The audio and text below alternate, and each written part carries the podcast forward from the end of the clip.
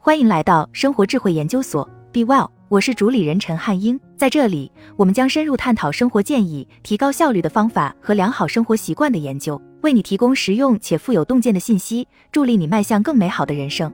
心智模型是最强大的心理工具之一，它们可以帮助你更好、更快的思考。我们每个人都有心智模型。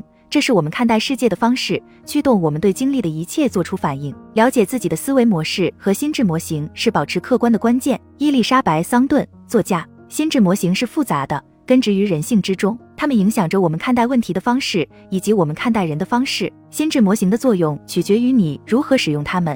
心智模型可能提供不可思议的建设性思路，也可能是具有破坏性的。一，什么是心智模型？心智模型是一种框架，是人们了解世界是如何运作的方式。心理模式太多了，要详细研究它们需要很长时间。有些是基于生物观察，有些是行为研究中描述的。简单的说，心智模型是我们根据自己的经历，有意识或无意识的形成的一套信念和观念，它们指导我们的思想和行为，帮助我们理解生活。心智模型基本上是一种思维工具，为我们提供推理的捷径。例如，了解网络效应或收益递减定律，有助于你思考系统问题；了解动机或可得性启发式，有助于你思考人际关系；了解套利和稀缺性，有助于你思考市场和经济趋势。我一直对心智模型着迷，就像科学家们在寻找万物的理论一样。我有时也在想，是否存在一种关于心智的普遍理论，一个包罗万象、连贯一致的框架，可以完全解释和联系我们生物学和心理学的所有方面。虽然心智模型是理解我们大脑如何工作的基础，但它们还远远不够完美。心智模型需要在一定背景中使用，而且经常是结合使用的。由于许多心智模型反映了人性的复杂性，为了避免被他们所支配，了解一些心智模型也是有益的。二三十种心智模型，下面是一份基本的思维模式清单，你现在就可以开始研究和观察日常生活中的心理模型。我可能会在未来增加更多的内容，但三十个已经足够让你开始了。一锚定，这是一种认知偏差，指的是个体在做决定时过于依赖最初的信息，也就是所谓的锚。二反向链接，从目标开始向后思考。三经典条件反射，你可能听说过巴甫洛夫的狗实验。经典条件反射是一种学习方法，在这种学习方法中，生物上强大的刺激物与之前中性的刺激物配对，中性刺激产生的反应通常与强效刺激产生的反应相似。四承诺和一致性偏差，渴望与我们已经做过的事情保持一致。五常识，所有人或几乎所有人都知道的知识，通常与某一特定群体有关。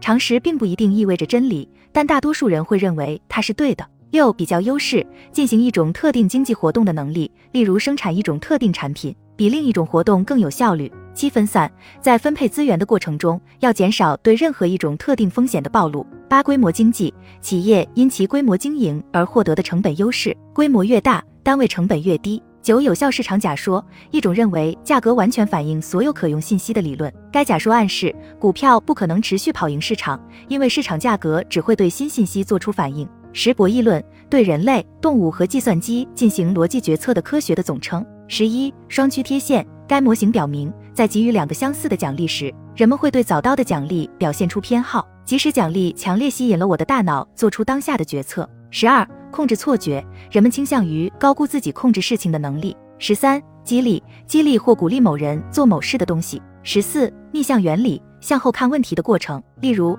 与其想破头找出正确的方案，不如想象所有可能导致项目严重失败的因素。十五损失厌恶，人们倾向于避免损失，而不是获得等价收益。比起获得十美元的快乐，丢失十美元更让我们沮丧。十六安全边际，在一个企业中，在公司达到盈亏平衡点之前，销售水平可以下降多少？十七马斯洛需求层次理论，人类需求的五层模型通常被描述为金字塔模型，在满足层次中较高的需求之前，人们必须先满足更低的需求。按顺序，这些需求是生理需求、安全需求、爱和归属感、尊重和自我实现。十八机械优势也被称为杠杆定律。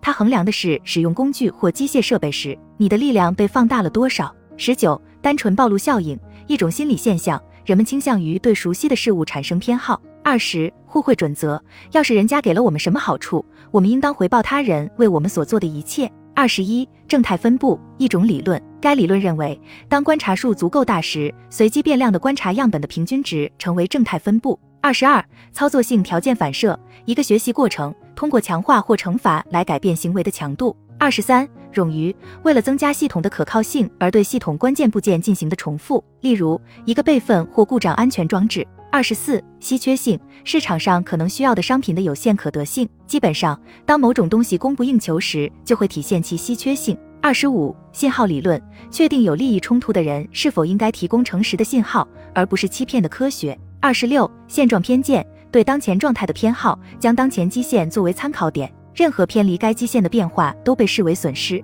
二十七，供给与需求，一种经济模型，它假设在竞争市场中，某种商品或服务的单位价格将不断变化，直到其稳定在某一点上，使需求量等于供给量，从而达到交易价格和数量的均衡。二十八，冲浪，在新技术、新产品或新趋势中乘风破浪的商业原则。二十九，幸存者偏差，一种逻辑错误，把注意力集中在那些成功的人身上，而忽略了那些无法发生的失败的人，这在创业中经常发生。三十，部落主义，一种人们对自己的社会群体的忠诚高于一切的思维方式。三，如何使用心智模型？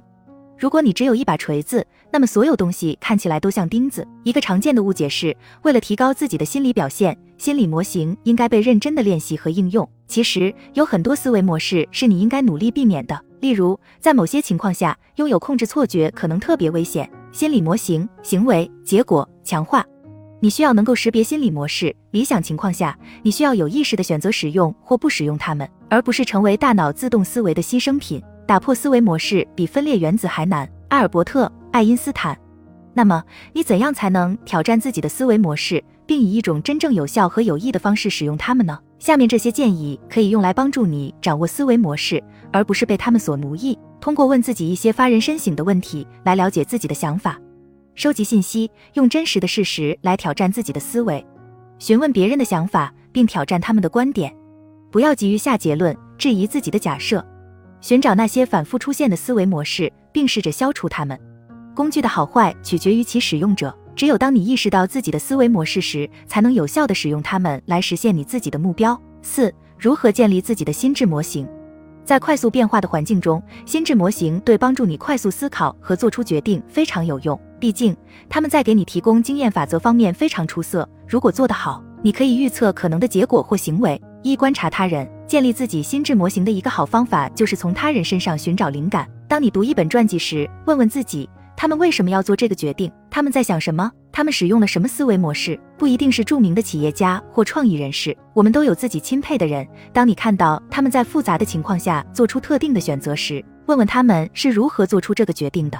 二、注意大自然。大自然遵循许多适用于人类决策的规则，例如，在许多自然条件下都可以观察到尽量减少能量输出的趋势。再比如，激励是所有生物行为的关键驱动因素。三、寻求反馈，请朋友或同事观察你的行为，并帮助你识别那些可能对自己来说并不明显的行为。这可能是一种非常不舒服，但能扩展思维的活动。不要把自己局限于好的心智模型上，你也会观察到一些自己不愿意重现的心理模式，这些也是很好的研究对象。因为当你知道如何在自己和他人身上发现一种思维模式时，就会更容易避免这种模式。无论是建设性的还是破坏性的，都是我们需要关注的。五五本关于心智模型的好书，如果你想阅读更多关于心智模型的内容，这里有一些书可以帮助你进一步探索这个话题。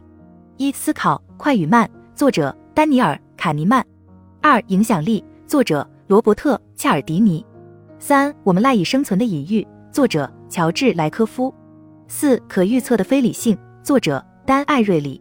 五、清晰思考的艺术，作者罗尔夫·多贝利。